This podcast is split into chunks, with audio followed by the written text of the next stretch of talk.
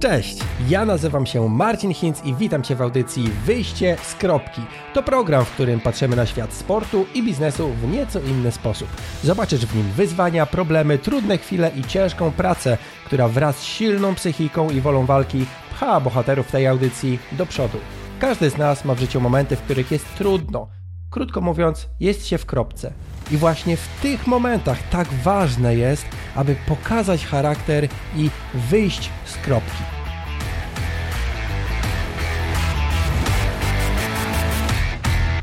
Dzień dobry, cześć i czołem. Witam Marcin Hinz dzisiaj z piękną dziewczyną e, Miłka Raulin. Cześć Miłka. Cześć, dzień dobry. Tak, przed chwilą, tuż przed chwilą właściwie rozmawialiśmy o tym, jaka Miłka jest, jaką jest detalistką. E, a kim jesteś poza tą detalistką? Znaczy detalistką w sensie, że tutaj chciała poprawiać wszystko mi jeszcze, że mikrofon tak, bo... trzymam, że źle kamerę Nie, ustawiłem. nie, nie, że mikrofon źle trzymasz, mhm. absolutnie nie, tylko y, w związku z tym, że ostatnio trochę się zaczęłam bawić w produkcję, y, no to tak, wiesz, sobie myślę, a, tak bym zrobiła tak, ale ja nie mogę tutaj się wtrącać, bo to jest twój program, to jest twoje show, a ja tu mam po prostu grzecznie odpowiadać. Gwiazdą tutaj, ja mam tutaj grzecznie odpowiadać na pytania. A Dobrze. kim jestem? No Odpowiadając właśnie, kim na to pytanie.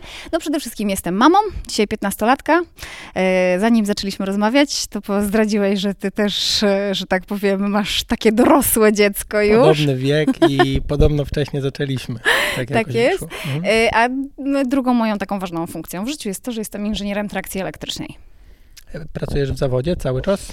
Pracuję w zawodzie, ale nie już, nie pracuję już na etacie. E, pracuję tak B2B, ale mhm. pracuję tak. Jestem czynną inżynierką. To takie y, dwie ciekawe rzeczy. Po pierwsze, że pracujesz w zawodzie, co nie jest y, chyba dzisiaj takie częste. Ale ja mam, wiesz, ja mam bardzo fajny zawód. Tak? I tak, i w bardzo ogóle seksowny. Bardzo seksowny jest mój zawód i powiem ci więcej. Ja zajmowałam się, jak pracowałam na etacie, wdrażaniem nowoczesnych technologii. E, wdrażałam między innymi, szanowni państwo, to brzmi jak lot w kosmos, elektrohydrauliczne napędy zwrotnicowe i e, coś takiego jak górna sztywna sieć trakcyjna. Zresztą był taki też pomysł na to, żeby wprowadzać e, w Polsce podstacje z możliwością zwrotu energii do sieci trakcyjnej, czyli tak zwane podstacje rekuperacyjne, wykorzystywanie w ogóle procesu rekuperacji E, no tak, to wszystko tak trudno brzmi, ale to wszystkie takie nowości, wiecie, to ja tak, o, to by się tutaj u nas przydało. Rekuperacja to jeszcze w elektromobilności jest trochę używana, e, to pojęcie.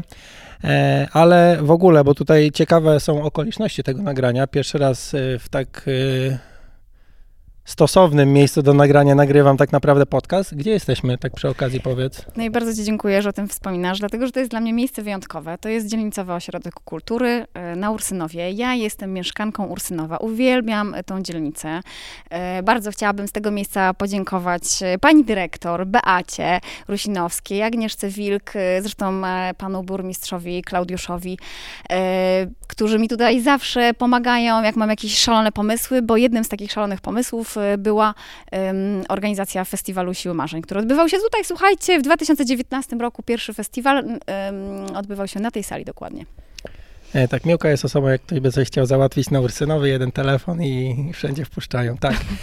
mm, mówisz, jesteś mieszkanką Ursynowa. Dlaczegoż to tak? Dlaczegoż to tak? No tak jako się... trójmieszczanin się pytam. A no tak, no właśnie, bo my jesteśmy przecież z tego samego Tri-City, dokładnie. Mhm. wiesz co, no tak mi się życie tutaj po, jakby potoczyło, zakochałam się, wyjechałam tak w telegraficznym skrócie. Mhm. Ale wiesz, ja prowadzę taki koczowniczy tryb życia, bo ja przeprowadzałam się z e, Trójmiasta do Warszawy, potem z Warszawy do Częstochowy, potem znowu wracałam e, do, wróciłam do Warszawy, a dzisiaj jestem bardzo często w Słupsku. To tak zupełnie mhm. prywatnie. Czyli znowu tak bardziej na północ tak przynajmniej. Jest. E, słuchaj, takie pierwsze pytanie miałem dla ciebie, przygotowane sobie. E, jak się dowiedziałem o tobie w ogóle, o sobie, e, jakby dowiedziałem się o tobie przez osobę, która była z tobą kiedyś w harcerstwie, że było tak o, śmiesznie. pierwsza litera imienia. E. A. E? Ewa. Ewa. Ewa, ry, ry, ry. Ewa, ry. Ewa Ry, Ewa tylko że nie chcę przekręcić e, nazwiska Ewy, Ewa zresztą ry, pewnie już ma inne. Mhm. E, no, to w ogóle. It's complicated, jak, to, jak to bywa na Facebooku, jeśli chodzi o statusy. E, tak, Ewa Ry. No i dowiedziałeś jako, się... Jako, że pracuję sobie czasami z coworkingu w Gdyni, w Pomorskim Parku Naukowo-Technologicznym, no to tam czasami z Ewą Ry sobie gaworzymy, no i właśnie wspominała, że wiedziała, że ja nagrywam taki pro program i stwierdziła, że a to może by była ciekawa osoba, żeby z nią porozmawiać. No i właśnie, a przechodząc do pytania, bo posłuchałem sobie najpierw twojej książki, pierwszej, Siła Marzeń, Siła Marzeń, tak? Nic tak, nie Siła Marzeń, czyli jak zdobyłam koronę Ziemi, a potem była druga książka, Siła Marzeń, czyli e, jak zdobyłam Everest i trochę zostałam wierna temu hasłu, zresztą, które jest e, nazwą e, w ogóle mojego projektu, Siła uh mhm, -huh, Marzeń. Uh mhm. -huh.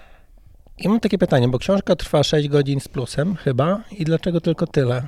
Bo um, kiedyś nagrywałem taki podcast y, o koronie maratonów, to się chyba tak nazywa światowych, gdzie tam trzeba 5 maraton, 5 czy 7 mniejsza.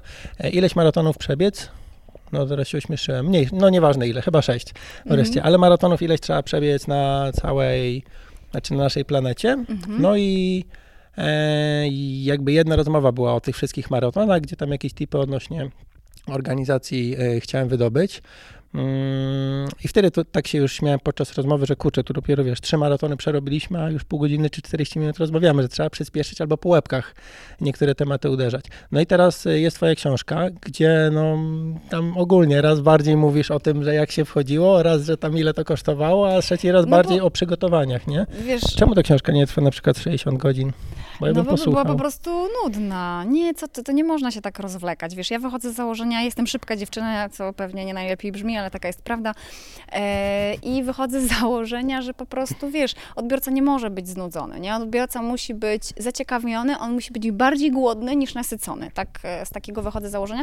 Poza tym, wiesz, ja w tej książce y, ujęłam y, no, te wszystkie wyprawy. To 7 lat hmm. przygotowań, 7 lat uczenia się tych gór, 7 lat w ogóle życia, bo ja tam też wspominam o takich moich prywatnych rzeczach i decyzjach. Bardzo dużo zwrotów akcji, miłości. Wcale, że nie, bo to, co chciałam ukryć, to ukryłam. Nieprawda. Szanowni Państwo, Siła Marzeń, czyli jak zdobyłam koronę ziemi, można audiobooka ściągnąć albo książkę sobie wy kupić, wypożyczyć od kogoś też można, mhm. e, więc e, raczej, raczej nie, nie zdradzam się ze wszystkim. E, no i wychodzę z założenia, że po prostu nie można przegadać, nie można za dużo e, powiedzieć. Mhm. Ma być ciekawie. A poza tym była, jest druga książka, prawda? Wyszła druga książka, więc... E, o, końcówce Tak, o Everestie, tak. tak. I ona jeden. jest rzeczywiście taka bardzo e, prawdziwa i szczera, taka e, bez ogródek o tym, jak było e, na Everestie, łącznie z takimi pytaniami, znaczy odpowiedziami na pytania, które ludzie po prostu mają. A jak to się robi dwójkę na przykład na Everestie? No więc rzeczywiście tam się, słuchajcie, łapie wszelkie, e, łamie się wszelkie zasady savoir vivre. Jak chcecie się dowiedzieć, to nie wiem, rozdział 10 czy 11, nie pamiętam, to jest tam, słuchajcie, opisane oczywiście tak na wesoło, żeby po prostu komuś pokazać, jak to wygląda, no bo te problemy w przypadku gór wysokich występują. To znaczy problemy, to, to, to trzeba, trzeba się przełamać po mhm. prostu. Mhm. No. A chyba jeśli chodzi o bycie kobietą, to tych problemów jest nawet więcej, ogólnie tak patrząc. I to nie tylko takich, o których wspominałaś, czy intymnych, ale ogólnie biologicznie patrząc nawet. No jesteśmy słabsze fizycznie, mhm. zdecydowanie e, bardziej, ale myślę, że my mocno nadrabiamy taką chęcią e, udowadnienia, zrobienia czegoś. My dziewczyny, my dziewczyny mamy dużo siły. E, wy panowie z autopsji to wiecie, że jak się uprzemy, to po prostu no, nie ma zmiłuj, prawda? to ja zas... Zaleta czy wada, bo teraz się pogubiłem. No właśnie. nie, nie, nie. No myślę, że to jest dla nas zaleta, dla mhm czasami może być to oczywiście wadą, ale jesteśmy, no. jesteśmy uparte, no potrafimy być uparte. To w górach się przydaje. Ważne, że, najważniejsze w górach, bez znaczenia na to, jakiej płci jesteśmy, żeby mieć zdrowy rozsądek i po prostu nie robić jakichś głupstw, prawda? Największe głupstwo, jakie popełniłaś? E, największe głupstwo to... Hmm. O którym możesz wiesz powiedzieć? Wiesz co, ja, ja nie miałam takiego poczucia, że jakieś głupstwa w życiu robiłam. W sensie takim, wszystko to było, jeśli chodzi o góry, wszystko było lekcją. Yy, taką dużą lekcją był dla mnie Elbrus, pogroził mi naprawdę palcem. Głupstwem było wchodzenie na tą górę bez aklimatyzacji, po prostu, wiesz, taki trzęsłam się na samą myśl, że na niej stanę. Wchodziłam tam sama, wszyscy schodzili, ja nie, mów, muszę tam wejść, muszę tam wejść. No i to było, to było po prostu głupie głupie, ale to było też lekcją, dlatego że ja po prostu nauczyłam się odpuszczać i mówić, dobra, nie, no jak nie zdobędę teraz, to zdobędę kiedy indziej. Także to jest trochę takie głupstwo, trochę jednak lekcja. O życiowych rzeczach to słuchajcie. Znaczy, ja właśnie nie lubię tego pytania, co byś zmieniła, co byś zmienił, nie? No bo jakby spójrz na przykład na ten Elbrus, tu też odsyłam do książki pierwszej Siła Marzeń, e, a propos tego, co się na tym Elbrusie działo. E, czy to było niepotrzebne ryzyko, czy nie, bla, bla, bla, ale później, jeśli mm, kolejne jakieś wyprawy szykowałaś, no to znowuż mając powiedzmy, że przeżyte i w, w miarę bezpiecznych sytuacjach, znaczy w bezpiecznych okolicznościach, może nie, ale jeśli już coś przeżyłaś, to na przykład wyprawę na Mount Everest już inaczej planowałaś, bo wiedziałaś, poza tak. jakby wiedzą tam od y, y, osób, które wchodziły z innymi agencjami, mhm. to jednak e, miałaś jakieś tam swoje doświadczenie i być może to też gdzieś tam, wiesz, zadziałało no na to, tak, że jednak chcesz tak, to zrobić tak, bezpieczniej, tak, nie? Pewno, poza tym... Każda rzecz czegoś nas uczy. Absolutnie. I nie ma co tam zmieniać. No. Ja bym nic, ja bym generalnie nic nie zmieniła, wiesz, ja dużo, dużo miałam takich sytuacji, że y, tak życiowo nawet skakałam, słuchaj, na główkę, zawsze mi się wydawało, że skaczesz że, skaczę do pustego basenu, ale yy, no i rzeczywiście tam było płytko i trzeba było się uczyć po prostu z tego, yy, wiesz, jakoś tam wyjść w całości, ale ja i tak uważam, że to są po prostu w życiu potrzebne lekcje, nie? Hmm.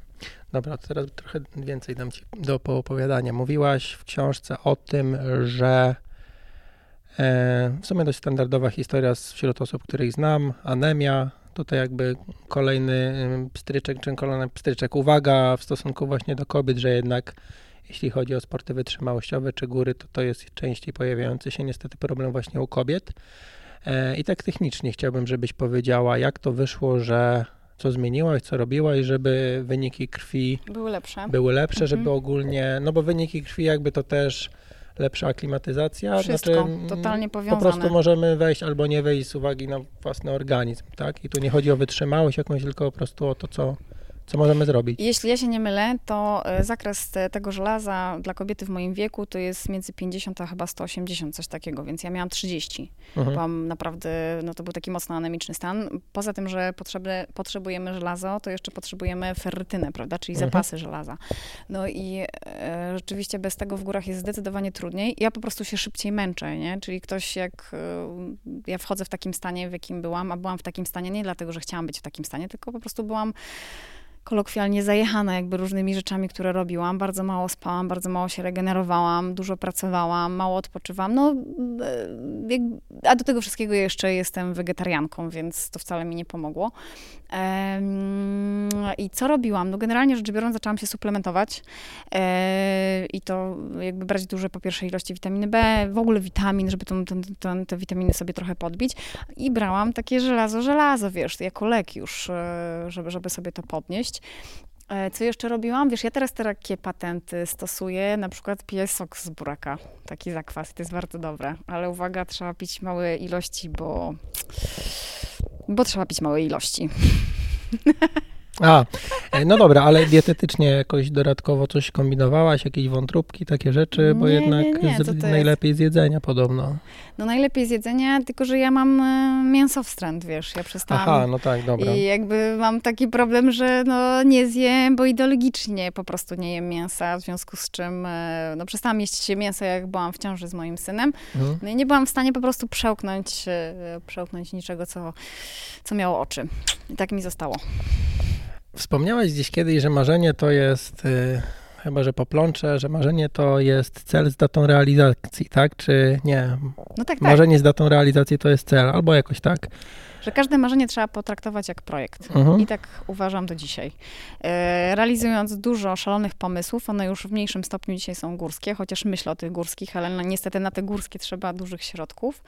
E, I po prostu ty możesz sobie o wszystkim zamarzyć, ale jeśli ty nie zmieścisz tego w jakichś ramach czasowych, no to jakby ten projekt będzie ci się cały czas przesuwał. Mhm. I wiesz, jak jest w życiu, My sobie coś wymyślamy, a w praktyce jest tak, że albo nie mamy na to czasu, albo nam się nie chce, albo nam coś wpadnie, a to rodzina, to dzieci, coś tam. I e, jak dajemy sobie jakiś deadline, e, to jest nam łatwiej te marzenia realizować, nie? Jeśli te marzenia traktujemy jak projekt. No właśnie, bo marzyć to sobie możemy o wielu rzeczach, ale jak chcemy się za to marzenie zabrać, no to trzeba zacząć planować. Tak. I ty planujesz, e, tak trochę odpowiadam za ciebie, ale strasznie mnie to bawi, bo w wielu miejscach już o tym słyszałem, że na początku jest folder. Tak, na początku jest folder.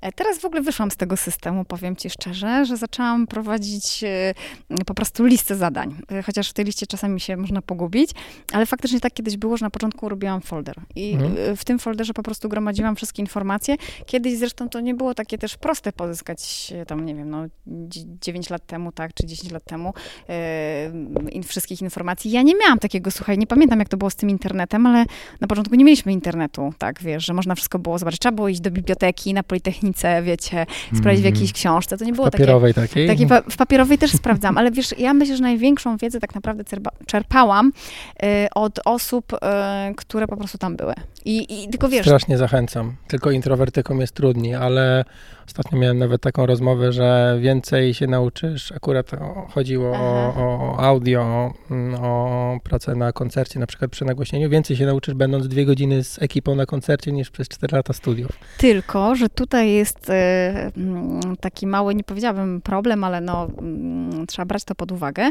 że te opisy tych osób, one są bardzo różne. To znaczy, jeden ci powie, że to był najtrudniejszy trekking na świecie, a drugi ci powie, co ty w ogóle bułka z masłem. I, i gdzieś to trzeba, wiesz, wypośrodkować po prostu. Wszystko, co słyszymy, musimy przez własny filtr po prostu tak, tak. Mm, przycisnąć. No dobra, ale masz ten folder i co tam? Po prostu wrzucałaś luźno jakieś, nie wiem, pliki tekstowe, bo na przykład znalazłaś informację, Linki, nie wiem, opis, że ktoś tam szedł taką drogą, taką trasą, tak? tak albo zdjęcia, albo cokolwiek. Czy miałaś też jakiegoś Excela, gdzie, wiesz, liczyłaś wiesz wszystko? co, miałam, ja to w ogóle byłam taka papierowa dziewczyna też trochę i dużo rzeczy miałam, taki dużo notatek miałam po prostu w papierze, w mhm. zeszyciku, ale tam wrzucałam linki, wrzucałam tam takie notatki, które sobie poukładałam, miałam y, notatki z tych rozmów, które przeprowadziłam. No i tak sobie ten folder żył. On się tak rozrastał, on pęczniał, on e, nabierał rumieńców, e, a potem po prostu kupowałam bilet i tak to się kończyło. I właściwie wszystko zaczynało się w momencie, w którym ja podejmowałam decyzję, kupuję bilet i ja nie byłam do końca przygotowana jakby e, do tej wyprawy, ale kupno biletu mobilizowało mnie do tego stopnia, że no po prostu wszystko się działo tak, jak powinno. Mm, no tak, tylko jesteś osobą taką matematyczną, że tak powiem, nie romantyczną, tylko tak. no właśnie. I... nie, nie, to można łączyć. Dobrze, no okej, okay, tak jak to mówię, to sobie pomyślałem, ale, ale jednak yy, no planujesz i tak dalej, tak. a nie, że hej, że ho, hej, że ha, jedziemy. Um, no i właśnie, co stanowiło, nie wiem, bo jakiś taki centralny punkt przygotowań, tak jak się śmiałem, że Excel, a może nie, a może nie śmiałem, że Excel, gdzie miałeś, wiesz, tu o tej godzinie będę tu, o tej godzinie tu, to będzie tyle kosztowało już w jakichś może bardziej finalnych momentach wyprawy. Przed wyprawą. Znaczy nie, no w ogóle generalnie te przygotowanie do wypraw składa się z kilku elementów. Po pierwsze, rzeczywiście to ta praca domowa, którą trzeba odrobić, będąc już w Polsce, jeszcze w Polsce. Potem, e, no, mówię tutaj o przygotowaniu i zarówno kondycyjnym, chociaż u mnie jakby ja miałam bardzo duże braki, jeśli o to chodzi, bo pracowałam na pełnym etacie prak praktycznie przez cały projekt e, Korony Ziemi. Tylko od razu w nawiasie powiedz, co to znaczy bardzo duże braki? Byłaś aktywna, czy w ogóle nie byłaś nie, aktywna? Nie, nie, byłam aktywna, ale wiesz, to się odbywało wszystko w takich... Yy, yy, w takich e, mało komfortowych warunkach. To znaczy ja musiałabym ci powiedzieć, jak wyglądał mój dzień. Mój dzień wyglądał tak. Wstawałam rano, 6.30, pobudka, y, przygotowanie śniadania, zawoziłam dziecko do szkoły, y, potem y, jechałam do pracy, pracowałam w korporacji, nigdy nie pracowałam 8 godzin, zawsze pracowałam więcej, wiesz, ja tam robiłam po prostu fajne rzeczy. Wracałam po Jeremiego, odbierałam go, wiesz, taka logistyka dnia codziennego, jechać, zakupy zrobić, zepsuł się samochód, dentysta, coś tam i tak dalej.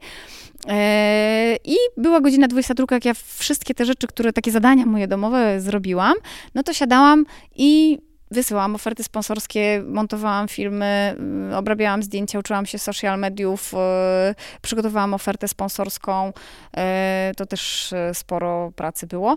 Na samym końcu, jak to wszystko skończyłam, jak byłam taka totalnie padnięta, to wychodziłam biegać, więc to nie były takie treningi, jakie powinny być. One były cały czas na takim deficycie, na wyczerpaniu, na mhm. zmęczeniu, ale ja wiedziałam o tym, że ja muszę to zrobić z dwóch powodów. Po pierwsze, ja nie będę mogła zasnąć, bo ja byłam taka nakręcona, e, a po drugie, e, a po drugie, po prostu ja muszę tego ruchu trochę mieć. Ciężko jest, wiesz, robić wszystko, nie? Być pracownikiem etatowym, być mamą, jeszcze przy tym wszystkim się w ogóle nie męczyć i być cały czas uśmiechniętą i piękną. Ha! A jeszcze ciężej jest robić rzeczy w takiej kolejności, w jakiej powiedziałaś, że najpierw robisz rzeczy te, które które trzeba, a na końcu te rzeczy, które można. Bo ja na przykład patrząc na siebie, ja bym wolał na przykład pójść sobie na rower pobiegać, a oferty sponsorskie to tam wiesz kiedyś, nie? Prokrastynacja level master. Kurczę, ja mam odwrotnie. Ja Ale wolę to zrobić, ja wolę zrobić to, co muszę zrobić, bo ja jestem taka zadaniowa, obowiązkowa, ale ym, A czy ja robię rzeczy, które muszę robić, tylko pewnych rzeczy, które mogę, a nie muszę, a ich nie lubię, to nie robię. nic nie zrozumiałam. Dobra. Okej. E, Twój folder. E, Finalne przygotowanie przed wyprawą. Czy miałeś jakiś taki plan konkretny Przed Everestem? Czy w przed ogóle? każdą Przed wcześniejszą? każdą. Znaczy, pewnie myślę, że Everest był takim, naj, naj, jest dobrym przykładem, Mhm. jak się do tego przygotowywałam. Był bo, ostatni, miałeś największe doświadczenie, tak przy okazji, bo nie każdy wie. e, Tak, Mhm. bo jakby gdzieś tam już byłam wcześniej, powspinałam się na parę innych górek i yy, no i w, przygotowywałam się, wiesz, no kurczę, no nie wiem, no tak jak mówiłam, wiesz, yy, pod względem na przykład yy, kondycyjnym, no to biegałam tak, jak ci mówiłam, trochę coś tam robiłam, ale to nie były treningi takie, jakie powinny być. Każdy po prostu trener powiedziałby mi, puknij się w głowę i, i w ogóle co ty robisz. Yy, pod względem logistycznym się przygotowywałam, pod względem sprzętowym, pod względem finansowym, no bo przecież ja musiałam tych sponsorów kolokwialnie skołować. No i, i tak to wyglądało, wiesz, no to przygotowania takie techniczne i, i kondycyjne wyglądały tak, że poza tym, że ja sobie tam biegałam i trenowałam w, w takich warunkach zawsze ekstremalnych, w sensie dla mnie ekstremalnych, bo to była noc, albo ja byłam głodna, albo byłam turbo zmęczona, e, to jeszcze spałam w namiocie hipoksyjnym. Mhm. E, I się uparłam, żeby w taki namiot się wyposażyć. Wydaje mi się, że to mi e, pomogło. No bo ten namiot stwarzał takie warunki, w których ja mogłam, no nie jeden do jednego, ale mieć takie przybliżone warunki do tych e, górskich. To znaczy on mi e, rozrzedzał e, powietrze. Nie miałam tam takiego ciśnienia, jakie jest w górach, wiadomo, bo musiałabym być w komorze barycznej, tak, e, ale, e, ale miałam to rozrzedzone powietrze. Ja się budziłam rano, rzeczywiście patrzyłam sobie na tą saturację, nie, Mhm. sprawdzałam sobie, mówię, kurczę, dobra, jest faktycznie niższa, Niższa. ta sa- saturacja. To tak w sumie wszystko naraz, ale wydaje mi się, że jakby rozczłonkować to na, na czynniki pierwsze, to chyba jak się ogólnie jest przemęczonym, to spanie jeszcze w warunkach, w, którym, w których nie do końca się najlepiej regenerujemy, to w ogóle jest taki zamach mały. To jest mały zamach, ale dokładnie takie warunki były na Everestie. Mhm. I to uważam, że to była najlepsza metoda przygotowania się do tej góry. Tam było wszystko po prostu źle. Tam źle się chodziło, źle się oddychało, źle się y, jadło, wszystko się robiło źle. Mhm. Ta góra jest okropna dla organizmu. y, ona po prostu cię, wiesz, mieli jak maszynka do, mięs do mięsa, nie? Chodzi o wysokość czy trudności? O wysokość, o wysokość. Trudności tam jakoś nie ma takich wielkich trudności. Ta droga e, Tenzinga i Hilarego to jest e, dosyć prosta droga. Tam jest taki odcinek tylko na ścianę Nielotse, gdzie rzeczywiście ta ściana jest bardzo stroma.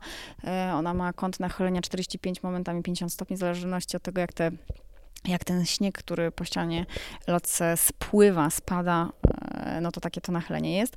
E, I to jest trudny odcinek, bo tam nie ma możliwości zatrzymania się. To znaczy wszyscy idą w takim łańcuchu, w którym tempo nadaje ten, który jest za tobą i ten, który jest przed tobą. E, Nie ma możliwości wyciągnięcia tam, e, wiesz, e, termosu, albo nie ma możliwości butelki wyciągnięcia, bo ta butelka jak ci spadnie, to ona jest pociskiem, ona, ona zabija kogoś, kto jest pod tobą, w związku z czym wyciągasz tylko gdzieś tam jakiś kawałek cukierka i myślisz sobie o tym, że wytwarza ci się po prostu w ustach ślina i myślisz sobie o cy- cytrynie. Właśnie. Przy okazji mały tip, taki bardziej przyziemny, jak już ktoś sobie robi trekking w Tatrach, gdziekolwiek w górach, to żeby też chować picie do środka, a nie w tych pięknych kieszonkach takich z boku, nie? Bo jakby też można kogoś uszkodzić 50 metrów za nami.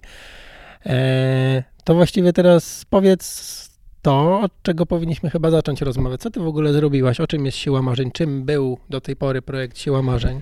To siła Bo tak to marzeń... nie wyszło z naszej rozmowy to, że ty po tych górkach chodziłaś. A no tak, no właśnie. No to ja się już przyznaję do tego, że zrobiłam koronę ziemi, drodzy Państwo. Yy, I ja nie daję Państwa, sobie... 18-latka, korona ziemi. Tak jest. Mhm. Yy, I, I za to sobie nie daję medalu. Mhm. Naprawdę. Mówię Oczywiście, zupełnie bo po... taka jesteś. No, nie, nie trochę. daję sobie za to medalu, bo to jest w stanie zrobić każdy, kto ma środki finansowe. I Mhm. y, tak jak tutaj Państwo nas słuchacie, to 80% z nas najprawdopodobniej przygotowując się wcześniej, zdobyłoby koronę Ziemi. Co to jest korona Ziemi? To są wszystkie najwyższe szczyty na każdym kontynencie. Ja sobie daję medal za to, co robiłam równolegle, bo to było bardzo trudne dla mnie. Mhm. I dzisiaj sobie pomyślę o tym, wiesz, dzisiaj dużo gorzej zarządzam swoim czasem, e, że ja pracowałam Może to jest właśnie... potrzebne trochę odetchnąć, taki, mieć ten czas na taki, Tak, absolutnie tak. Mhm. Absolutnie tak. Jest potrzebny odpoczynek, jest potrzebny oddech e, i jest potrzebny balans i równowaga w życiu. I do tego też trzeba pilnować, bo wiesz, my tak gonimy, gonimy, gonimy, mm, robimy różne projekty, wiesz, tu trzeba przebiec, tu trzeba y, pokazać się na Facebooku, tu trzeba coś zrobić, a my po prostu zapominamy o tym, co jest najważniejsze po prostu Nic o życiu. Trzeba. Słucham? Nic nie trzeba. Nic nie trzeba, nic nie trzeba. Ale wiesz, to nie zgodzę się z tym, że każdy, mhm. kto ma pieniądze, czy trzy czwarte, cztery piąte ludzi, którzy mają pieniądze, yy, będą mogli to zrobić, bo yy, i nie mówię o chęci, ale mówię o czymś takim, że pojawia się pierwszy problem, powiedzmy idziemy na 5000, 5600. Y, I oni zrezygnują, bo nie wiedzą, wchodzimy. Że... Nie, nie, mhm. nie, nie, że jest ciężko, ale nie wchodzimy. No i się pytamy, dlaczego nie weszliśmy, bo tam, nie wiem, głowa nam eksplodowała, tak? Mhm. A dlaczego nam głowa? Idziemy mm, na badanie krwi, okazuje się, że tam jest ogólnie słaby dramat i w ogóle, znaczy, że jest słabo dramat i w ogóle ferytyna 3, a żelazo 52,5 mm, i trzeba to poprawić. A żeby to poprawić, to trzeba na przykład zmienić sposób odżywiania się. I tutaj już tego nie załatwią pieniądze. Bo nie. ja chcę słodkie, nie? Bo ja mhm. chcę to, chcę tamto, a mi się nie smakują buraki i w ogóle wypadnie.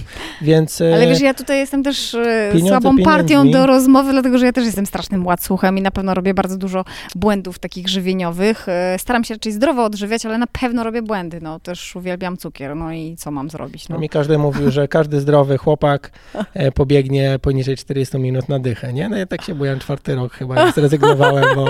Znaczy, pewnie jakbym zrzucił parę kilo, tak, no to by to poszło, ale bo tam brakuje mi paru, brakowało mi paru sekund, teraz już nie biegam, więc w sumie brakuje mi pewnie paru minut, ale mniejsza jakby, no i nie poszło, nie? I tam wiesz, 40-15 czy coś takiego i e, więc jestem ostrożny z tym, że większość osób może, bo wystarczą pieniądze, aczkolwiek słyszałem na przykład o Kilimandżaro, który jest takim, no po pierwsze niższym szczytem, a po mhm. drugie że tam wchodzą z prywatnymi prysznicami ludzie i w ogóle. Tam w ogóle jest bardzo, bardzo duży komfort w ogóle jest na tej górze, bo to była pierwsza góra, na której ja się spotkałam z miską ciepłej wody.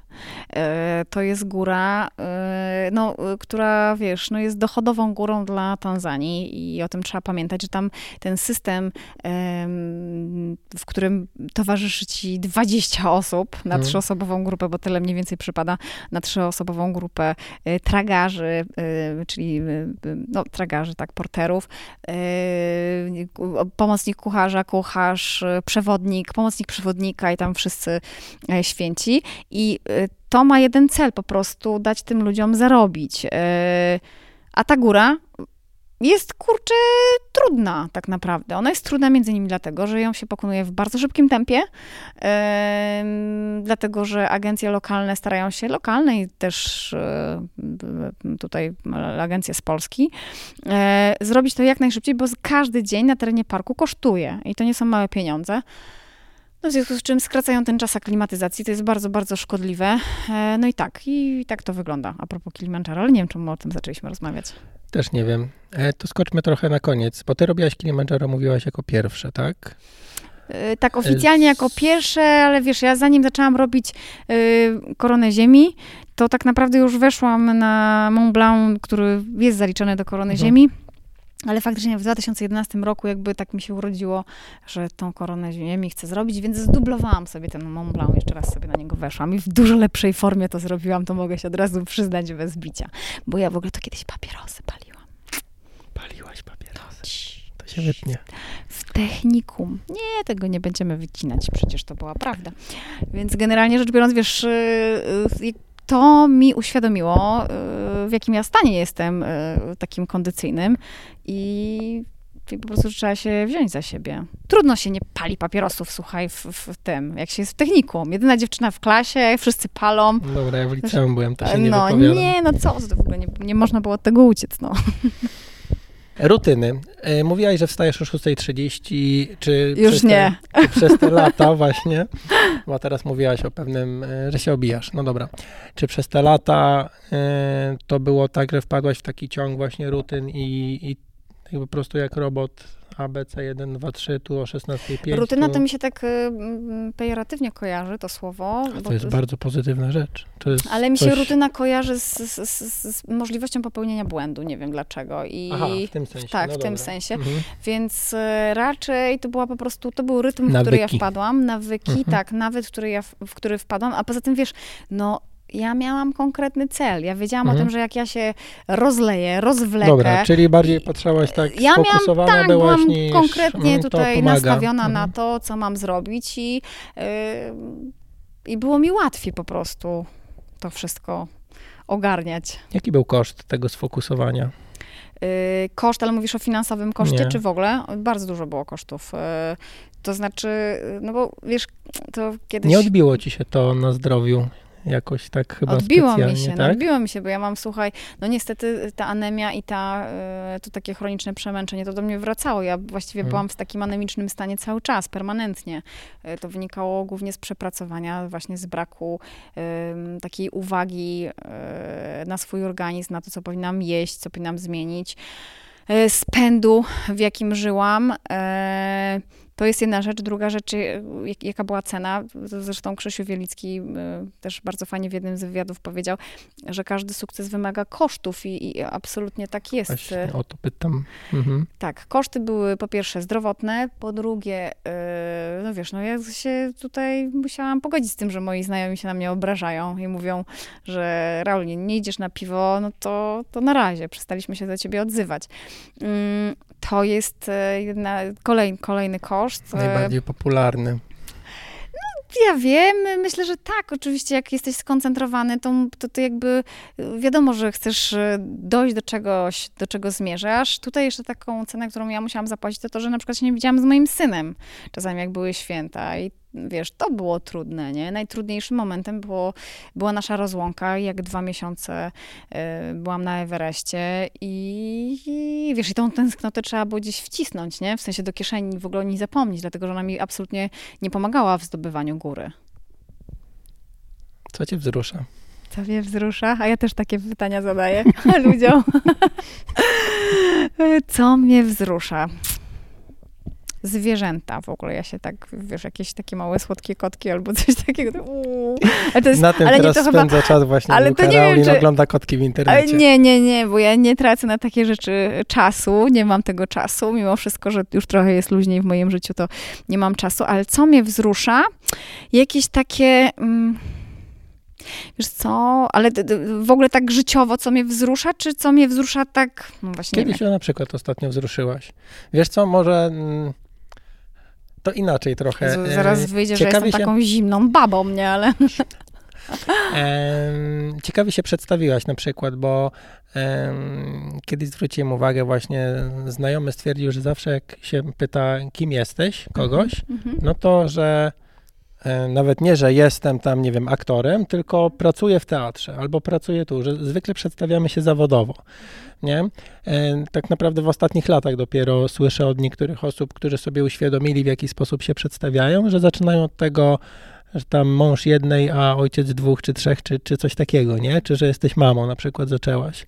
No E, tak, ale ty zapytałeś o to, co mnie wzrusza, więc ja sobie pomyślałam, jakie sytuacje mnie wzruszają. Mnie wzrusza coś, jeśli ktoś potrafi się poświęcić czemuś, wiesz? I Mhm. na przykład, em, no wiesz, nie jest dla mnie filozofią, jak właśnie, no będę się tutaj odwoływać do tych środków finansowych, bo ja wiem, jak dużo e, jakby mi to czasu e, zajęło, żeby pozyskać te środki. Ja jestem tylko inżynierem kolejnictwa, E, ale na przykład wzrusza mnie to, jeśli ktoś robi coś wielkiego, a tak naprawdę albo nie jest do tego stworzony, albo nie, e, że go to, wiesz, dużo wysiłku kosztuje, to to Mhm. mnie wzrusza. Jeśli ludzie wkładają pracę, żeby coś osiągnąć, jeśli ludzie y, są honorowi, to mnie bardzo wzrusza, jak człowiek jest honorowy. Y, Jeśli ludzie potrafią zrezygnować z czegoś, co, e, co większości z nas sprawiałoby problem, nie? I oni coś potrafią, nie wiem, dać, oddać z siebie, w ogóle dać tak fizycznie.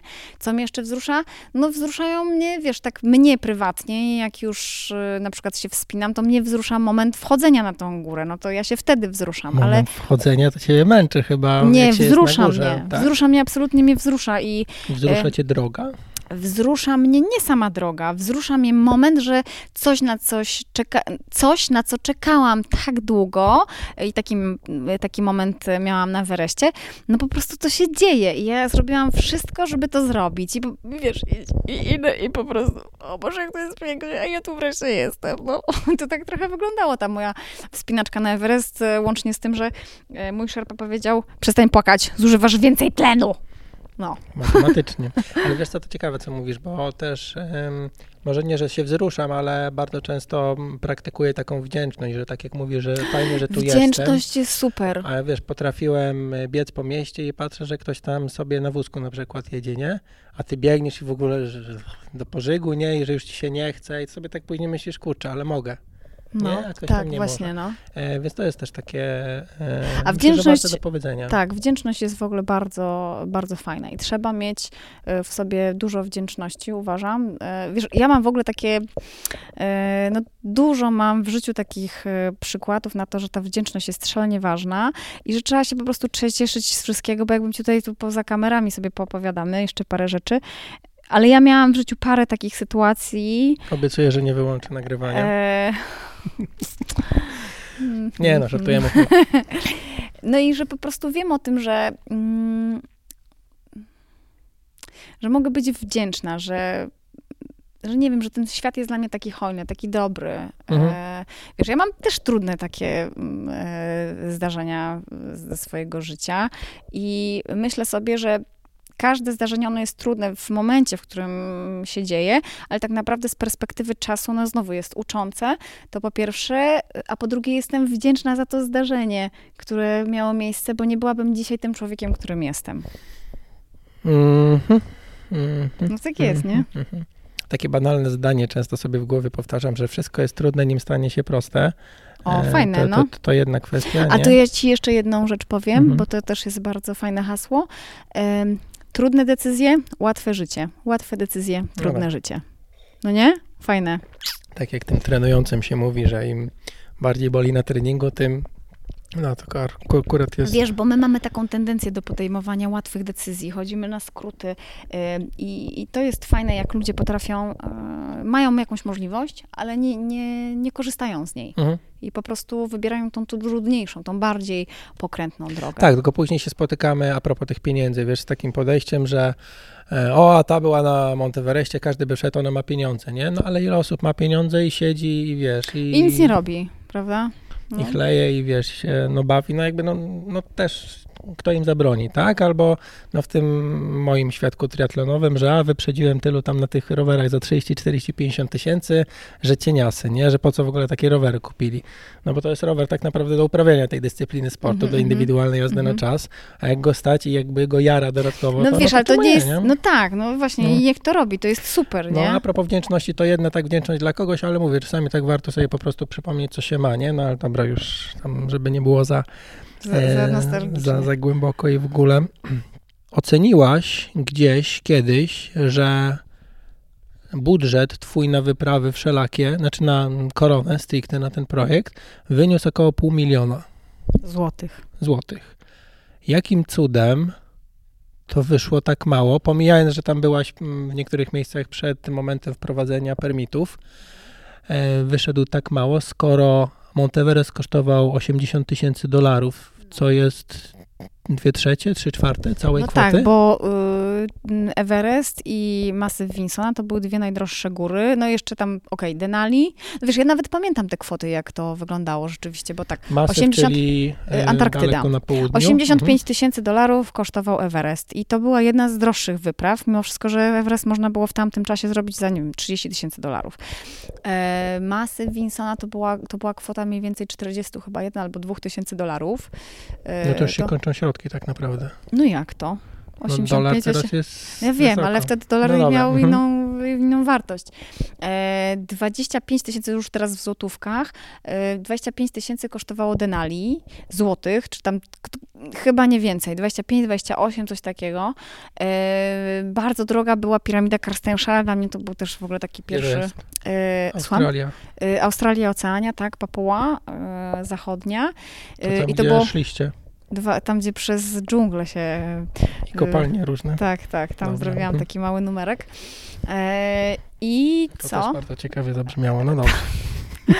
No w każdym razie to jest w książce. 12 tysięcy, 12 tysięcy dolarów, a wszystkie te inne wyprawy, no to były takie, wiesz, no to można było e, zrobić e, odkładając, e, gdzieś tam będąc konsekwentnym właśnie w tym odkładaniu, super low budżetowo, low costowo. No jak ja jechałam na Kilimandżaro, to Kilimandżaro kosztowało 8 tysięcy złotych, nie? Teraz e, niewiele więcej raczej. Myślę, że 12, coś takiego. No to to jest jedna trzecia tego No budżetu, dobra, okej, wiesz, ale nie? no wiesz, no można powiedzieć 50% drożej, nie? Tylko, że jak liczysz, nie wiem, 100 a 130 tysięcy, to jest tylko 30% A ty jesteś z drożej, wykształcenia ekonomistą?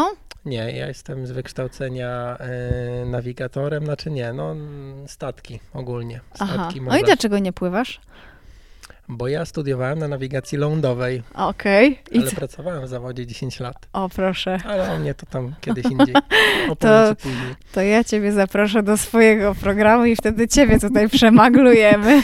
Co cię wzrusza? Wszystko mnie wzrusza. Ale y, wiesz co, bo zdziwiłem się, się wtedy, jak usłyszałem tę kwotę, e, bo myślałem, że wyprawy no, do Ameryki Północnej i Południowej będą po prostu droższe, szczególnie jeśli chodzi o Alaskę, tak? Bo mm, to jest Alaska, Alaska. Alaska. Mhm. E, pomijając trudność tej góry, że, że tam po prostu no, będzie drogo i, i tyle. A jakoś te, w tych cyferkach mi się już nie, Nie, mieściły to- poszczególne kolejne wyprawy. Już Nie, jak ja to też- wiesz, Australię, Wiesz, no może ja się tam gdzieś pomyliłam, no ale to było około pół miliona No. złotych, może trochę ponad, troszkę po, powyżej tej kwoty. Jak dolar był po 2 złote. Tak. Dolar był rzeczywiście dużo tańszy wtedy, ale yy, no... Ale I tak, tak było, inaczej wiesz, jakby- kupa środków, no umówmy się, Tak nie? czy inaczej, jakby Everest zjadł większość środków, powyżej to jest- 50% całości. Tak. Dobra. Co tam jeszcze masz na tej liście? E, wiesz co, często tak myślałem, że padnie to słowo, ale nie Kaszubi. padło. Cicho. Podglądaczka. Cechy charakteru. Słuchajcie, w każdej rozmowie to padło, jaką, znaczy nie, no słuchałem jednej rozmowy z tobą plus książki, ale często to mm, podkreślałaś, że jesteś kaszubką i to wtedy może tak, co najbardziej się przydaje poza wiedzą, albo co bardziej się przydaje w górach w ciężkiej sytuacji? Forma czy zawziętość? Zawziętość. No nie, no możesz, wiesz, e, zresztą jak biegasz e, triatlony, to wiesz doskonale, że w pewnym momencie jakby kończy ci się glikogen w miejscach, Mhm. to się tak, w mięśniach, to się tak nazywa, prawda? Jakoś tak. Jakoś tak. Mhm. E, czyli po prostu spada, spadają ci wszystkie mm, e, magazyny, się kończą, cukru. No ogólnie gorzej się czujesz, a trzeba dalej. Tak, a trzeba dalej. I wtedy się włącza głowa po prostu. I yy, ta forma, ja myślę, że tak naprawdę tu musi być duet, nie? Ciało musi grać z głową, ale z samym ciałem nie przebiegniesz maratonu, nie? Mhm. A, bo, bo tam ta głowa jest bardzo istotna. W związku z czym wydaje mi się, że łatwiej jest robić rzeczy wielkie, mając twardą głowę, bo my po prostu przesuwamy, wiesz, ten horyzont swoich możliwości Mhm. i okazuje się, że możemy jeszcze więcej, że możemy jeszcze dalej. Wiesz, nasze ciało jest mądre, ono po prostu będzie nas zatrzymywało, jak e, coś tam nas będzie bolało i będzie włączało czerwoną lampkę, słuchaj, możesz sobie coś zrobić. To jest tylko y, taka granica bezpieczeństwa, bo ono jeszcze nie wie, że ty możesz więcej, nie? Znaczy jest jakiś próg, ale generalnie rzecz biorąc, dlaczego e, no, jakby przekraczamy te swoje e, horyzonty, dlaczego wychodzimy poza nie i, i, idziemy jeszcze dalej? No dlatego, że my po prostu robimy to głową, nie? E, No właśnie stąd wydaje mi się, że ta mm, forma fizyczna, no oczywiście, że ona jest ważna, no szczególnie w tak wysokich e, górach, czy na tak trudnych i długich podejściach. Natomiast e, ludzie z sercem jednak mogą, mogą więcej zdecydowanie. Tutaj przypomina mi się taki kolega nagrywał mm, któryś odcinek, czy któryś z sezonów Patrol Tatry. Jest, był taki program. O, to nawet nie wiedziałam. Mm, I to się wytnie, żartuję. E, Ale mm, no i jakby jedną z osób, on nawet nie, chyba nie biegał z kamerą, tylko tam miał asystenta, który e, nosił sprzęt. No, Ten to dopiero ma kondycję, tak, nie? ale nagrywali jakby z gościem, z, z jednym z leśniczych, no taki starszy facet z takim brzuszkiem piwnym, jakby no szczupły, ale no ten brzuch był spory jak Ale na wiesz, nie powiedzieliśmy jeszcze wa- bardzo ważnej rzeczy, o genetyce. Że jedna rzecz to jest, e, to jest twoje ciało, trening, druga rzecz to jest twoja głowa, a trzecia rzecz to jest, słuchaj, genetyka. I to jest po prostu też klucz, nie? No. Ostatnio słyszałem, że y, dlaczego się panu w życiu udało. No, 70% szczęścia, 20% O, ciężkiej pracy ważne. i 10% talentu. Myślisz, że to A, tak? e, znaczy, no w jego to akurat show biznes, tak, Aha. ale w jego przypadku no sukces taki top, y, top polski, e, ciężko pracujący gość, a mówi, że 20% to ten hard working, nie, a 70% szczęścia. Myślę, że w górach jest trochę inaczej. Ja myślę w ogóle, że w życiu jest trochę Eee, inaczej. Ja mam wszystko w hard życiu to working. myślę, że nie jest inaczej akurat. Myślę, że w życiu Ale- się w udaje tego, górach- rzeczy się, ale są tacy, którzy się rodzą, wiesz, w czepku, a są tacy, którzy no, po prostu nie mają tego szczęścia aż tyle i naprawdę tak jest, nie? Ja rzeczywiście to szczęście, słuchaj, mam, Em, ale tutaj wracając do tego, jakby do, do tej naszej rozmowy, do tego, o czym my rozmawiamy, co jest istotne, no to po pierwsze głowa, po drugie rzeczywiście to ciało, a właściwie po pierwsze ta genetyka, bo to jest najistotniejsze, potem głowa, potem ciało, i szczęście jest oczywiście, jak wszystko jest okraszone szczęściem, to już jest super. I w ogóle tak w górach i w życiu prywatnym, nie? To też jest istotne. Fajnie, że wmawiasz sobie, że, że masz szczęście, bo to, to, Ja mam szczęście, to, ja to nic, po prostu słuchaj, później ten przeciąga, ale czekaj, nie, czekaj, bo to jest czekaj. wszystko kwestia i, y, tego, jak my myślimy. Jak będziesz myślał, że będziesz miał No szczęście, właśnie, to to mówię. szczęście do ciebie Ale przyjdzie. słuchaj, często no. właśnie w, y, słyszałem w książce czy gdzieś, jak było o, o tej ciężkiej pracy, czy o tym, że tam wywalają oknem, wchodzisz drzwiami, czy jakoś odwrotnie, to mówiłaś o cesze, cesze, cesze swojego charakteru, że właśnie jesteś taka, już nie pamiętam właśnie tego słowa, ale jakby cecha wychodziła, wychodziła z tego, że jesteś kaszubką. Aha.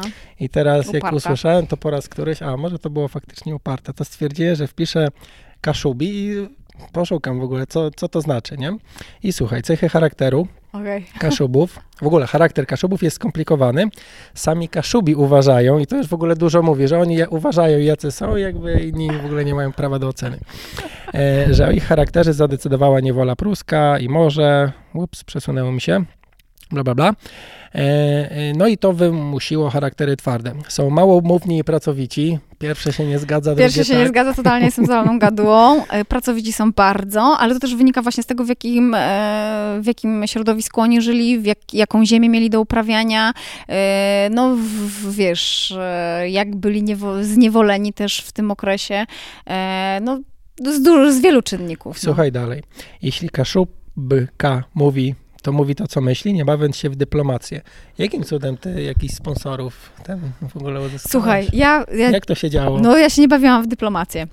Przychodzę do jednej z firm i mówię tak. Dzień dobry, dzień dobry, ja mam taki pomysł. Znaczy, zanim tam weszłam, to oczywiście ja jakby zrobiłam milion kroków, żeby się przygotować do tej rozmowy. E, I trafiłam tam dlatego, że wysłałam 6 tysięcy ofert sponsorskich, na przykład przed wyprawą na Everest. No w każdym razie wchodzę do takiej firmy. 6 tysięcy to jest liczba od tak wymyślona, czy tyle Nie, tego to było? jest tak mniej więcej, ja wysyłałam mniej więcej bo to jest 15, ważne, wiesz, 20. bo ktoś sobie, wiesz, wiele osób mówi, a bo tam było nie, nie, milion nie, stopni, nie, a nie. to jest ważne, żeby powiedzieć, Nie, że, ja naprawdę że wysyłałam tego tyle. było po prostu tyle. Bardzo nie? dużo tego było, Bo dlatego ja mówię o całym okresie, strasznie. y, wiesz, y, jakby przygotowywania się do tej. Mhm. Ja wysyłam mniej więcej 20 ofert dziennie, ale to było czasami 20, Mrówcza czasami 50. Mrówcza praca, Mhm. bardzo mrówcza praca. Zresztą e, ja wysyłałam e, te oferty, wiesz, nie tylko do e, prezesa, nie tylko do dyrektora zarządzającego, nie tylko do sekretarki, ale do kogoś tam, do kogo numer miałam. Bardzo często się odbijałam po prostu, bo albo te e, adresy mailowe były złe, więc mówię o takim e, ilości wysłanych maili, a ile Mhm. z nich było skuteczne, to jest zupełnie inna Nie kwestia. no, wiadomo, to jest, szczególnie, że atakujesz, bo nie, tak to Ale to jest zasada lejka, wiesz. Zim, tak, wiem, zimny, do zimnych kontaktów jednak. No nie było tak, że miałeś z kimś relację, Czasami miałam tak, że próbowałam zadzwonić do kogoś, y, dostałam jakiś namiar, tak, ale Mhm. to były, to były rzeczy, to, to Czyli były masz adresy ogólne adresy z z internetu. netu, ze strony, Tak. Jakaś spersonalizowana oferta na twój pomysł i potrzeby Tak. i tak wysyłałaś. Tak, tak wysyłałam, a potem y, jak mi się udało dostać do jakiejś firmy, no to starałam się doprowadzić do spotkania i to było tak naprawdę najistotniejsze, dlatego że Wtedy ja... wychodzę ja. Tak, wtedy wychodzę ja. Cała na biało, dokładnie. Yy, no i to był klucz, nie? No, to znaczy ja wchodziłam z takim tupetem, słuchaj, w sensie, ale mówię e, z takim pozytywnym tupetem. e, Z dlatego- pewnością siebie. z pewnością siebie, Z bo ja wiedziałam, co ja pomysłem, z chcę. energią. Dokładnie. Mhm. I, jakby, wiesz, kiedy ty możesz y, osiągnąć swój cel? Kiedy jesteś go przekonany do tego, kiedy jesteś tego pewny. W związku z czym, jeśli y, ja dostawałam propozycję od sponsora, że y, no wie pani, my ma, tu mamy tutaj 7 tysięcy złotych, ja mówię, ale panowie, ja nie potrzebuję 7 tysięcy złotych, ja potrzebuję 7 tysięcy dolarów, nie? E, no i wiedziałam o tym, że ja nie mogę wyjść z taką kwotą, jaką oni chcą mi A to już jest dać, hardcore, nie? Ktoś e, chce ci tylko dać z taką, pieniądze, a jaką ty więcej, więcej. ale wiesz, to więcej wynikało z jednej, e, z jednego ważne, z, z- z jednej ważnej rzeczy. Z tego, że ja, Potrzeb. No tak, że ja wiedziałam o tym, że ja, jeśli ja tych pieniędzy nie zorganizuję, to będę mniej poświęcała czasu, a i tak go bardzo mało czasu, tego czasu poświęcałam na treningi, e, tylko będę się zastanawiała, skąd ja mam znowu pozyskać te środki. Poza tym e, ja nie mogłam wyjechać za e, 50% e, tej kwoty, która mi była potrzebna, Mhm. bo y, miałam ograniczone możliwości wzięcia pożyczki, miałam ograniczone możliwości wzięcia, e, znaczy zorganizowania środków przez e, crowdfunding, bo stamtąd też jakby starałam się pozyskać środki. Y, I to były skończone pule, więc ja wiedziałam o tym, zresztą tutaj naprawdę, słuchajcie, bez sponsorów to by się nic nie odbyło. Ja jestem tak Mhm. wdzięczna, że e, ci ludzie po prostu zaufali takiej wariatce jak ja i e, wiesz, wchodzi dziewczyna z jakimś szalonym pomysłem, ja patrzą najpierw na nią jak na nienormalną, a potem mówią, kurde ty, no ona, ona to zrobi, nie? E, to jest bardzo ważne, jak my się sprzedajemy. Ja się po prostu sprzedawałam, ja miałam świadomość tego, że ja muszę się dobrze sprzedać. Ja muszę dostarczyć, dowieść tej firmie to, czego ona potrzebuje, a te potrzeby Mhm. były bardzo różne, wiesz, no, moimi sponsorami były firmy produkujące odzież. Moimi sponsorami były firmy, które, y, wiesz, y, wynajmowały żurawie. Y, Moimi sponsorami były firmy, była firma, która produkowała chłodnice. No, to było czasami bardzo niepowiązane, wiesz, nie? Tak, ale jakby, mm, no ja też na przykład do mnie przychodzą klienci, e, zajmuję się rzeczami audio-wideo i do mnie przychodzą klienci, którzy słuchali na przykład tego podcastu sportowego. No bo pan prezes uprawia triatlon, nie? Jakby jego już nie interesuje to, że, znaczy nie interesuje, no wiadomo, że trzeba dowieść e, jakość i tak dalej, ale jakby no punktem styku jest to, że wspólne zainteresowania. I teraz Znaczy- jeśli mówisz prezes żurawi czy tam czegoś, nie? No to też to jest bardziej mecenat. Zresztą no ja w ogóle uważam, że Znaczy, kto cię wspiera? Bo to trzeba sobie zadać pytanie, kto cię wspiera. Po pierwsze, wspiera cię ktoś, kto ma taką potrzebę i ty mu się wpisujesz w jego e, działania marketingowe. I to jest pierwszy rodzaj sponsorów. Drugi rodzaj sponsorów to Mhm. są e, sponsorzy, którzy, ludzie generalnie, którzy nie mają czasu, bo są tak zajęci biznesem, że nie mają czasu spełniać e, swoich marzeń, więc oni to trochę tak się lepiej poczują, jak oni Mhm. pomogą komuś e, spełnić e, marzenie, no bo sami nie mieli na to czasu, inaczej sobie zagospodarowali, wiesz, e, to życie, wymyślili, są pochłonięci pracą, rodziną i tak dalej. I jest im lepiej, jak coś takiego zrobią. E, wspierają cię też firmy, które po prostu chcą wygenerować koszt, bo mają budżet e, i bardzo często działy marketingowe wiedzą, że jak nie wydadzą pieniędzy, to w przyszłym roku będzie mniej, nie? Te, tego, tak, takich firm jest zdecydowanie mniej, ale y, albo wspiera cię ktoś po prostu, bo ma ochotę cię wesprzeć Mhm, i taka jest Znaczy ja, ja w ogóle efe- kwestie marketingowe tak naprawdę bym chyba na samym końcu e, podał, bo zwykle, może się mylę, ale moim zdaniem takie rzeczy są nieopo- że jakby jest wiele innych miejsc, gdzie można te, takie pieniądze przeznaczyć, które dadzą lepszy efekt, nie? Mhm. E, No tak, ale jakbyś sobie tak przyniosą- policzył, ile y, pieniędzy się wydaje, nie wiem, na smycze, na pendrive'y, na koszulki, tak, które tak, tak. lądują w koszu, e, gdzie można jakby wydać e, pieniądze na marketing sportowy i e, wszyscy wiemy, że marketing sportowy zawsze się dobrze kojarzy. Mhm. My e, w Polsce jeszcze nie jesteśmy go nauczeni, a teraz w ogóle pandemia jeszcze spowodowała, że, e, że, się- że rzadko po takie narzędzie e, e, sięga, ale prawda jest taka, że firmy, które budują swój PR, budują swój, swój brand, e, one chcą się dobrze kojarzyć, ale nie chcą się kojarzyć tylko i wyłącznie, wiesz, z firmą, która produkuje tam, nie wiem, no, coś tam produkuje, prawda? E, One chcą się kojarzyć z firmą, która dba o pracownika, bo dzisiaj nie jest tylko ważne to, że ty Jasne, coś sprzedajesz, jasne. tylko ważne jest to, jak ty się pokazujesz na zewnątrz, prawda? Natomiast bardzo fajną rzecz powiedziałaś, e, że a propos, że na przykład mają do wydania e, budżet marketingowy, nie? I, Mhm. i to tak może nie fajnie z- zabrzmiało, tak przynajmniej nie mi się wydawało, natomiast jakby Ja to tak biorę do mojej głowy ten pomysł w taki sposób, że ty naprawdę działa, ty tak naprawdę Fred, działasz jako pracownik tej firmy, który wymyśla pomysł. Tak, nie? tak. Bo ten, ten szef marketingu, szefowa marketingu tam siedzi i teraz no ma budżet i trzeba zorganizować coś fajnego. A tu ci ktoś przychodzi właściwie ze wszystkim rozpisanym i tylko trzeba mu dać pieniądze, nie? Y, to znaczy tak, ale trzeba też rzeczy- słuchać tego, co y, ta firma potrzebuje, czego ta No firma jasne, no potrzebuje, dobra, to nie? I masz jakby pomysł, adaptować. y, No trzeba być elastycznym. mhm. Natomiast y, dużo y, fajnych deali słyszałem właśnie na podstawie tego, że ktoś po prostu przyszedł z pomysłem i kurczę, no my nie wiedzieliśmy, co mamy zrobić, a mamy pieniądze, nie? Więc jakby a propos właśnie tego, że jak przyjdzie się do kogoś i chce iść w górę i potrzebuje 50 tysięcy, to średnio, nie? Ale jak y, zrobiłam to, zrobiłam to, tu byłam, tu byłem, nawet jeśli gdzieś tam na siłę się wchodziło, plus taki jest cały zarys mojego pomysłu, że widać, że ta osoba jest przygotowana, no to jakby tutaj można wygrać. A jeszcze jak chodzi, wchodzi osoba taka uśmiechnięta i w ogóle. Kaszubi wyróżniają się zdolnościami organizacyjnymi, No odpowiedzialnością osobą i osobą, osobistą i zbiorową. Tu się wszystko zgadza. Są rzetelni w pracy zawodowej, solidarni w grupie, na co wpływ ma mocno zakorzenioną, zakorzeniona religijność. Mhm. To też się wytnie. E, z niej wypływa przykładne życie rodzinne, umiłowanie domu, No, słucham, słucham. i przywiązanie do ziemi jako cząstki ojczyzny, której trzeba bronić przed zagrożeniami. To prawda jest, y, słuchaj, z tym przywiązaniem do ziemi. Mój tata, to akurat ja może, wiesz, ja jestem miksem e, Kaszuba i Bydgoszczanki, ale mój tata to jest po prostu taki kaszub z krwi i kości. Jak się uprze, to się uprze. Oni mają bardzo dużo w ogóle kaszubisz serdeczności w sobie, takiej otwartości, ale też y, potrzebują zbudować takiego zaufania. Oni się do wszystkich nie otwierają. E, ale jak już jakby wejdziesz w to środowisko, to jest zdecydowanie łatwiej. Ale jakby to przywiązanie do ziemi rzeczywiście tam jest na Kaszubach bardzo silne. Ja, mój tata za naprawdę y, ziemię, na której się wychował, y, na której spędził dzieciństwo, y, która no, go wyżywiła, tak, bo mój tata żył w takich czasach, w których i zresztą w dziesięcioosobowej rodzinie, e, gdzie, gdzie, gdzie po prostu ta ziemia ich karmiła. Jezu, mój tata Podobnie by, słuchajcie, mój tata autentycznie by oddał za, za tą ziemię życia, nie? Jestem przekonana o tym.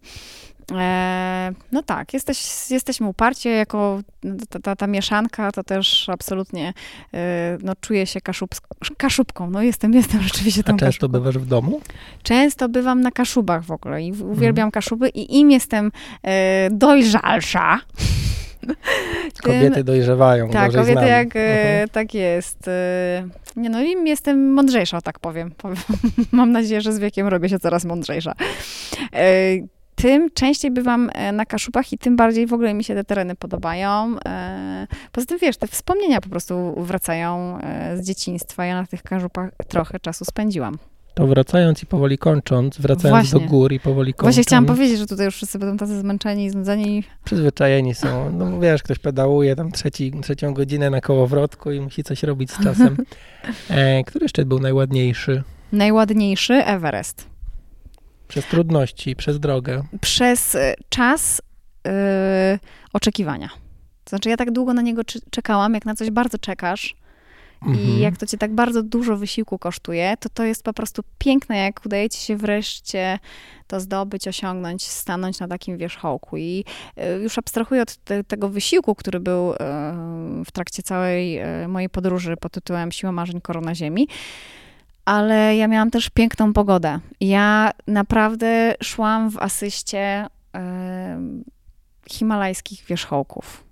Ja miałam, ja czułam, jak każdy z nich trzyma za mnie kciuki, ja czułam, jak po prostu cały wszechświat, nie, ale cały wszechświat, naprawdę cały wszechświat szedł wtedy ze mną. Wszystko było tak, jak sobie wyśniłam, tak, jak sobie wymarzyłam. To, to było po prostu coś nieprawdopodobnego. Ja nie, nie mogłam powstrzymać łez, dlatego że że to było po prostu śliczne, to było piękne. Ja pamiętam to, ten wschód słońca, to jakie ja miałam e, poczucie, to, że mi tutaj, e, no jeszcze w ogóle, słuchajcie, miałam słuchawki w uszach i e, grała mi muzyka i ja sobie zamawiałam w głowie tą muzykę i ta muzyka za chwilę leciała i to było takie nieprawdopodobne, że wszystko działo się tak, jak ja chciałam, żeby się działo. E, no, to był naprawdę fajny moment w moim życiu. No dobrze, a tak krajobrazowo, znaczy no też pewnie ciężko, ciężko konkurować e, z tym rejonem ziemi, ale coś innego niż Everest, podaj tak Everest i Everest. Nie, no bo ten Everest jest po prostu, no jest ładny, no. Jest, ja, wszyscy mówią, że to jest taka brzydka góra, a ja uważam, że to jest bardzo ładna góra. Ja uważam, że to jest taka śliczna góra. Poza tym Everest, czyli Chomolungma, czyli bogini Matka Ziemi, czyli, e, no wiesz, no słuchaj, to ja nawet sobie tak myślę o tym Everestie, że ona tam stoi tak, e, ona, czyli ta Chomolungma, e, stoi tam tak długo, ona tyle rzeczy tam widziała i ona jest naprawdę ładna. Wszyscy ją tak demonizują i robią z niej taką brzydką, komercyjną górę i nikt nie docenia tego, że ona i tak musi takie e, trudy, e, że tak powiem, i ciężki, e, jakby znosić te trudy, bo wszyscy ją tak zadeptują, nie szanują jej mhm. i każdy zapomniał o tym pięknie, jak, jakie ma ta góra. Everest jest naprawdę, ja osobiście uważam, że Everest jest piękną górą. Teraz wszyscy ludzie, którzy chodzą tak zawodowo po Himalajach i nazywają się Himalajstami, bo ja Himalajstką nie jestem, no to pewnie mówią, o Boże, co ona gada za głupoty, ale taka jest prawda, że ja uważam, że jest takie ukryte piękno w tej górze. Jakaś inna piękna góra? Wiesz, w, od wielu czynników zależy to, czy ty na coś patrzysz, że coś jest piękne, czy nie. I to zależy, w jakim jesteś e, w ogóle momencie swojego życia, nie? Mhm. Siur, siur, piękna ta nasza ziemia.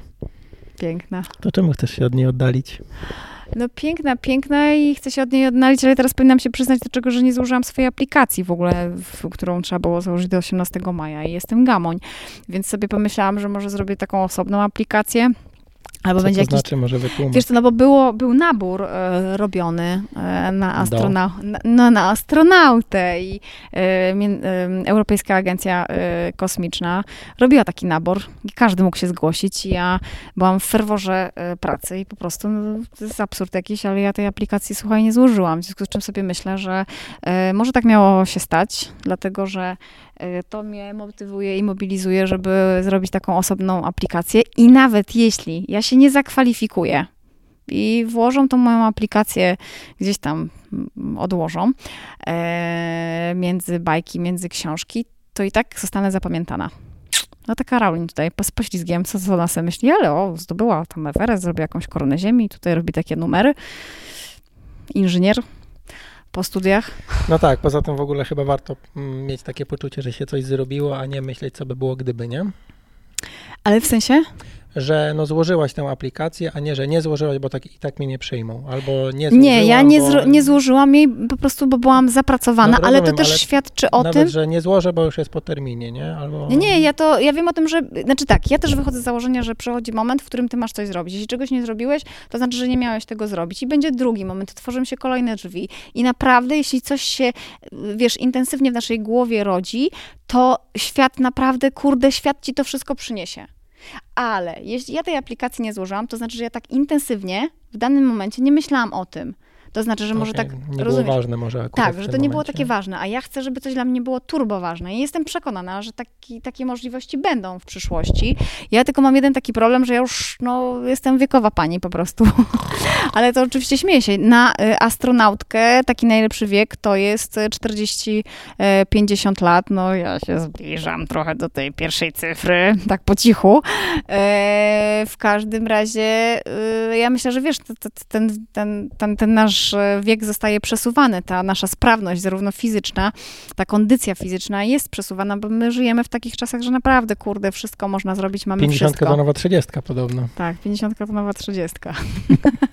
Słuchaj, gdzie ciebie można znaleźć? Czy w ogóle twoje jakieś inicjatywy, książki, powiedz wszystko, znaczy no siła marzeń ogólnie jak się wpisze e, w Siła. sklepach z książkami, z audiobookami, to się coś znajdzie. To znaczy tak, możecie znaleźć mnie przede wszystkim na Facebooku. Ja czasami tam się chowam przed tym Facebookiem i w ogóle przez social mediami. E, no dlatego, że po prostu mam tylko dwie ręce, a social media e, bardzo dużo czasu zajmują trzeba jeszcze w międzyczasie wychowywać dziecko i e, no i po prostu być przykładną żoną. Ja jeszcze żoną nie jestem, w każdym razie, no tak trzeba. W każdym razie można mnie znaleźć na Facebooku, na Instagramie, na YouTubie yy, i można mnie znaleźć na przykład w Dzielnicowym Ośrodku Kultury, bo jeśli pandemia się skończy, to właśnie tutaj będzie Festiwal Siły Marzeń yy, i tu będziemy mogli się spotkać. Yy, możecie mnie znaleźć w listopadzie na przykład na trasie z Tatry na północ, czyli yy, do jakiegoś wybranego miejsca na Pomorzu, dlatego że odbywa się rajd południe-północ i to jest rajd rowerowy. Tak jest. Ja pierwszy te, raz ten rajd zrobiłam w 2018 roku, kiedy sobie pomyślałam, kurczę, co by tu zrobić. No i tak sobie przejechałam całą tą Polskę, zrobiłam taką rowerową lekcję historii. E, to nie jest trudna trasa, to jest bardzo prosta trasa. Trudnością e, jest to, że no, pogoda jest fatalna w tym czasie e, i tak jak w 2018 roku mieliśmy piękną jesień, ja pamiętam tą jesień, to już kolejnego roku było fatalnie, było bardzo zimno, było dużo deszczu, ale wiesz, to jest fajne w tym projekcie, Fajne w tym projekcie jest to, że każdy z nas e, może wziąć w nim udział, każdy może się dołączyć można ze mną przepedałować 10, 15, 20 kilometrów albo nawet i 100 kilometrów, a idea jest taka, że przejeżdżam tyle kilometrów, ile mamy e, niepodległości, lat niepodległości. Mhm. Czyli w tym roku mamy 103, Czyli póki co jest jeszcze tylko z górki, bo tam za Mazowszem już nie jest z górki, jest płaską. No, wiesz co, tu jak się na Kaszuby podjeżdża, to są takie, A wiesz... Tatry na północ. Z Tatar na północ. Z południa na północ, dlatego że... No to do e, Pomorza nie dojeżdżasz. No poje, dojeżdżam. Kilometrów. No dojeżdżam, bo jadę 9 albo 8 dni, w zależności od tego, jak jest trasa ułożona. Codziennie to pedałuję. To wygląda? to wygląda tak, że y, wchodzę na rysy. No. Y, to się dzieje z reguły. W dół. Słucham? Na nartach w dół. Na nie rowerze. do końca, bo ja nie za bardzo na nartach. Y, potem zbiegam na dół albo schodzę na dół i wsiadam na rower. Jadę 103 mhm. km, zatrzymuję się. Przeprowadzam taką rowerową lekcję historii. Mówię o tym e, dlatego, że ja po prostu przyjeżdżam przez... nie 103 czy 103 tak. koniec? Nie, 103. Ach, znaczy wiesz, to dobra. czasami wychodzi tam nie no, 105 okay, no. albo 110, no mhm. bo trzeba dojechać po prostu, ale idea jest taka, żeby przejechać tyle kilometrów, ile mamy lat niepodległości, w związku z czym tak jak e, przejeżdżam przez tereny byłych zaborów, bo staram się przez te tereny przejeżdżać, tak, to zawsze w mieście, do którego dojeżdżam, widzę się z historykiem i ten historyk opowiada mi, jak wyglądało odzyskanie niepodległości, jak wyglądała Polska 100 lat temu. I to jest bardzo ciekawy projekt, dlatego, że słuchajcie, dołącza do mnie e, dużo fajnych osób. Ja w ten sposób bardzo fajnie e, no, zaprzyjaźniałam się, poznałam fajnych, ciekawych ludzi w zeszłym, nie dwa lata temu, bo w zeszłym roku ze względu na pandemię również musiałam to odwołać, e, poznałam e, tak Romka, który przyjechał specjalnie z Berlina, żeby ze mną jechać. Więc wyobraź sobie, to jest e, strasznie fajne. A poza tym ja mam taki, wiesz, bardzo egoistyczny stosunek do tego projektu, dlatego, że ja no, nie jestem dobra z historii i miałam po prostu bardzo często zmienionych nauczycieli w technikum. No ja mam taki głód, wiesz, głód wiedzy i fajnie, jak ktoś ci przedstawi y, fragment tej historii w taki y, lokalny sposób, y, ale w taki ogólnopolski, nie? da ci takie fajne spojrzenie na to. A że trasa biegnie za każdym razem przez inne miasta, no to dowiaduje się cały czas czegoś nowego. Mhm. Abstrahując od takiej lekcji historii, którą można przeżyć, to chyba fajne jest to, żeby, najfajniejsze właściwie, żeby na sportowo tą niepodległość świętować, bo ja zawsze wychodziłam z założenia i wychodzę do dzisiaj z takiego założenia, założenie, że sport łączy, nigdy dzieli i o to chodzi. To ciekawe założenie. No ale tak jest. Spojrzymy na piłkę nożną, ale... Ale no co, wszyscy się spotykają na jednym y, tym, na jednym no dobrze, stadionie. Dobrze. E, A potem wszyscy piją piwo. Facebook, e, rowery, mm, festiwal, który odbywa się właśnie tutaj w tym budynku w tym budynku, ale tak naprawdę festiwal przeniesiony jest do internetu i w tym roku też odbędzie się w internecie. Będzie z, e, będzie z dwunastoma niesamowitymi e, gośćmi naszymi.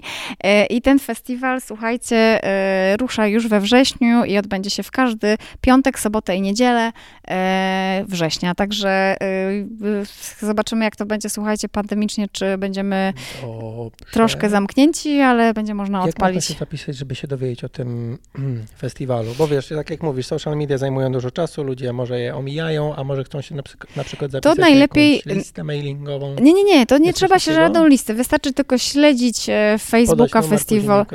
Facebook, matko, chyba bym. em, 6 tysięcy ofert. No. 6 tysięcy ofert. Słuchajcie, nie, to jest bardzo proste. E, Wystarczy e, śledzić facebookowego e, fanpage'a, to jest Siła Marzeń, e, Festiwal Siły Marzeń na Facebooku e, oraz zasubskrybować kanał Siła Marzeń Miłki Raulin. Tam się będą pojawiać we wrześniu e, odcinki, Materiały. materiały dokładnie. Dobrze. Bardzo Ci dziękuję Ja ci też za bardzo. rozmowę. Tak jak mówiłaś, że e, robisz ten e, rajd po to, żeby przy okazji poznawać ludzi ciekawych, to ja właśnie dlatego robię podcast. To jest moja główna motywacja, żeby móc, dlatego mi zależało na face-to-face spotkanie, żeby móc poznawać ciekawych ludzi. No Także właśnie, ja się Ci Ja ci też bardzo dziękuję. To w szoku byłam, że ty po prostu przyjechałeś tutaj. Ja myślałam, że to będzie jakoś online. Przyjeżdżam, przyjeżdżam, dlatego pozdrawiamy jeszcze raz z Warszawy DOK Ursynów, czyli dzielnicowy. Ośrodek Kultury na Ursynowie. Miłka bardzo Raulin, blisko kultury dzisiaj byłem, proszę Państwa. a im Marcin Hinz. tak jest. Dzięki wielkie. Dziękuję.